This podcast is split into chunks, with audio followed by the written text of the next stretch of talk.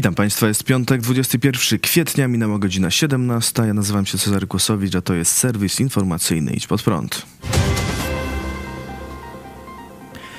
Naciągacz dostał posadę w Państwowym Banku. Asystent posła Łukasza Mejzy, Franciszek Przybyła, który naciągał rodziców śmiertelnie chorych dzieci na bardzo drogie i niesprawdzone terapie, dostał posadę w kontrolowanym przez Skarb Państwa banku PKO BP. Sprawę opisuje Wirtualna Polska. Dziennikarz WP Szymon Jacczak pisze. Z informacji w wewnętrznym systemie PKO BP wynika, że współpracownik posła Mejzy dostał pracę w tym banku. Były konsultant medyczny z Vincineo Clinic, teraz został specjalistą w zespole organizacji w pionie zarządzania personelem w największym polskim banku kontrolowanym przez państwo. W systemie jako jego miejsce pracy wpisano biurowiec przy ulicy Chmielnej w Warszawie, ale w rzeczywistości przybyła pracuje zdalnie z Zielonej Góry, czyli okręgu wyborczego Łukasza Mejzy.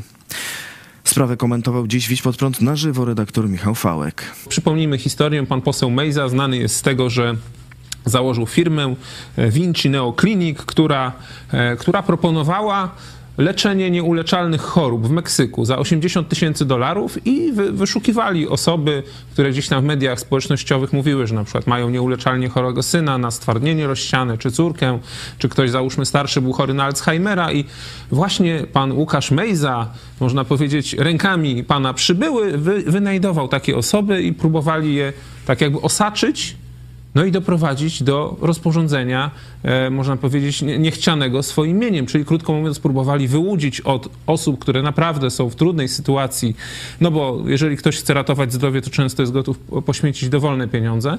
To właśnie Mejza, o czym niejednokrotnie mówiliśmy, była cała wielka afera Mejza, e, Mejza jest tą hieną, która, która próbowała w ten sposób te pieniądze wyłudzać od ludzi, no a przybyła był właśnie tym konsultantem medycznym, który, który dzwonił, który obiecywał, który rozmawiał e, często, często właśnie e, z matkami niepełnosprawnych dzieci i tak dalej.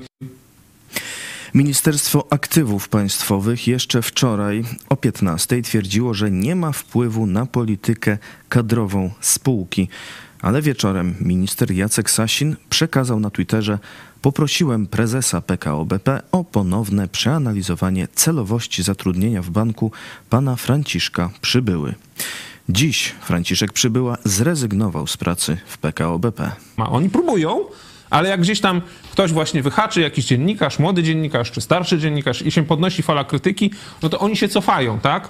Natomiast, wiecie, no, sam fakt, że do czegoś takiego dochodzi, to już jest po prostu hańba dla nich, tak?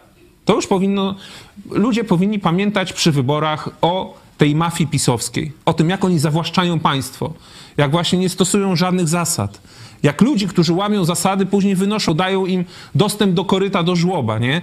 Jak, jak tworzą kolejne farmy, można powiedzieć, świń, tak? Kolejne, kolejne żłoby do pasienia się dla kolejnych, kolejne stanowiska, krótko mówiąc, dla kolejnych swoich krewnych i znajomych królika tak zwanych, nie? Czy kota Jarosława, można tak powiedzieć. Także pamiętajcie, drodzy widzowie i Polacy, przy urnach wyborczych, co ten PiS zrobił z Polską, jak ją niszczy, jak ją zawłaszcza, jak kradną, jakie to są po prostu sępy i złodzieje. Wszyscy członkowie NATO zgadzają się, że Ukraina powinna stać się członkiem Sojuszu Północnoatlantyckiego, powiedział dziś rano sekretarz generalny NATO Jens Stoltenberg. Wypowiedź miała miejsce przed spotkaniem grupy kontaktowej do spraw wsparcia Ukrainy w Ramstein w Niemczech. Rozmowy prowadzą tam ministrowie obrony 40 państw, w tym Polski i Stanów Zjednoczonych. Stoltenberg zaznaczył, że w tej chwili NATO koncentruje się na tym, jak zagwarantować, że Ukraina odniesie sukces w wojnie z Rosją. Nasze wsparcie pomaga Ukrainie iść w kierunku integracji euroatlantyckiej. Nasze wsparcie pomaga im w osiągnięciu tego celu, stwierdził sekretarz generalny NATO. Amerykański sekretarz obrony Lloyd Austin powiedział, że dziś dyskusje będą dotyczyć obrony przeciwlotniczej i amunicji dla Ukrainy. Wczoraj Jens Stoltenberg odbył niezapowiedzianą wcześniej wizytę w stolicy Ukrainy, Kijowie. Była to pierwsza wizyta szefa NATO w Ukrainie od początku wojny. Na wspólnej konferencji z Wołodymyrem Zełenskim, prezydentem Ukrainy, powiedział: Przyszłość Ukrainy jest w euroatlantyckiej rodzinie. Przyszłość Ukrainy jest w NATO. Sojusznicy są tu zgodni.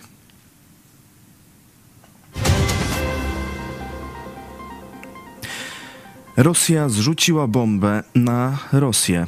Wczoraj, około 21 polskiego czasu, w rosyjskim Białgorodzie, 40 km od granicy z Ukrainą, rozległa się potężna eksplozja. Jak się okazało, wybuchła rosyjska bomba, którą zrzucił rosyjski samolot. Bomba spadła przy skrzyżowaniu ulic. Jak widać na nagraniach z kamer monitoringu, bomba nie eksplodowała od razu, ale po kilkunastu sekundach od upadku. Eksplozja odrzuciła kilka samochodów. Jeden z nich wylądował na dachu pobliskiego sklepu i wybiła okna w okolicznych mieszkaniach. Dwie osoby zostały ranne. Lej po wybuchu ma około 20 metrów średnicy. Rosyjskie Ministerstwo Obrony podało, że podczas przelotu maszyny Su-34 sił powietrzno-kosmicznych nad miastem Białgorod doszło do przypadkowego zrzucenia uzbrojenia znajdującego się na pokładzie. W Białgorodzie zdetonowała prawdopodobnie bomba FAB-500 M62 z dodatkowym modułem szybowania i korekcji, który teoretycznie pozwala na szybowanie ładunku i precyzyjne trafienie w cel odległy o kilkadziesiąt kilometrów od miejsca zrzutu. Czyli na przykład po zrzuceniu nad Białgorodem bomba mogłaby trafić w cel w okolicach Charkowa. A w praktyce chyba skrzydła się nie rozłożyły i spadła w dół.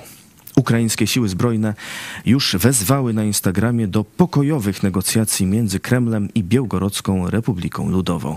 Jeżeli by mm, stosować mm, to, co Rosjanie sami zapowiadali, bo Rosjanie mówili, że jakikolwiek atak na Rosję będzie skutkował odpowiedzią, w tym również nuklearną. Czyli jeżeli Rosja zaatakowała Rosja. Rosję, to ta Rosja, która została zaatakowana, powinna odpowiedzieć uderzeniem jądrowym na, Rosja. na Rosję. No. Jest to drugi przypadek w czasie wojny z Ukrainą, kiedy rosyjski Su-34 spowodował zniszczenia po stronie rosyjskiej. W zeszłym roku samolot tego typu po starcie z bazy w Jejsku doznał awarii silnika i rozbił się o blok mieszkalny, zabijając kilkanaście osób i raniąc ponad 20. To wszystko w dzisiejszym serwisie informacyjnym. Dziękuję Państwu za uwagę. Na kolejny serwis zapraszam w poniedziałek o 17. A jeszcze dziś o 18 w telewizji pod prąd. Czy chrześcijaństwo unieszczęśliwia? Zapraszam. Do zobaczenia.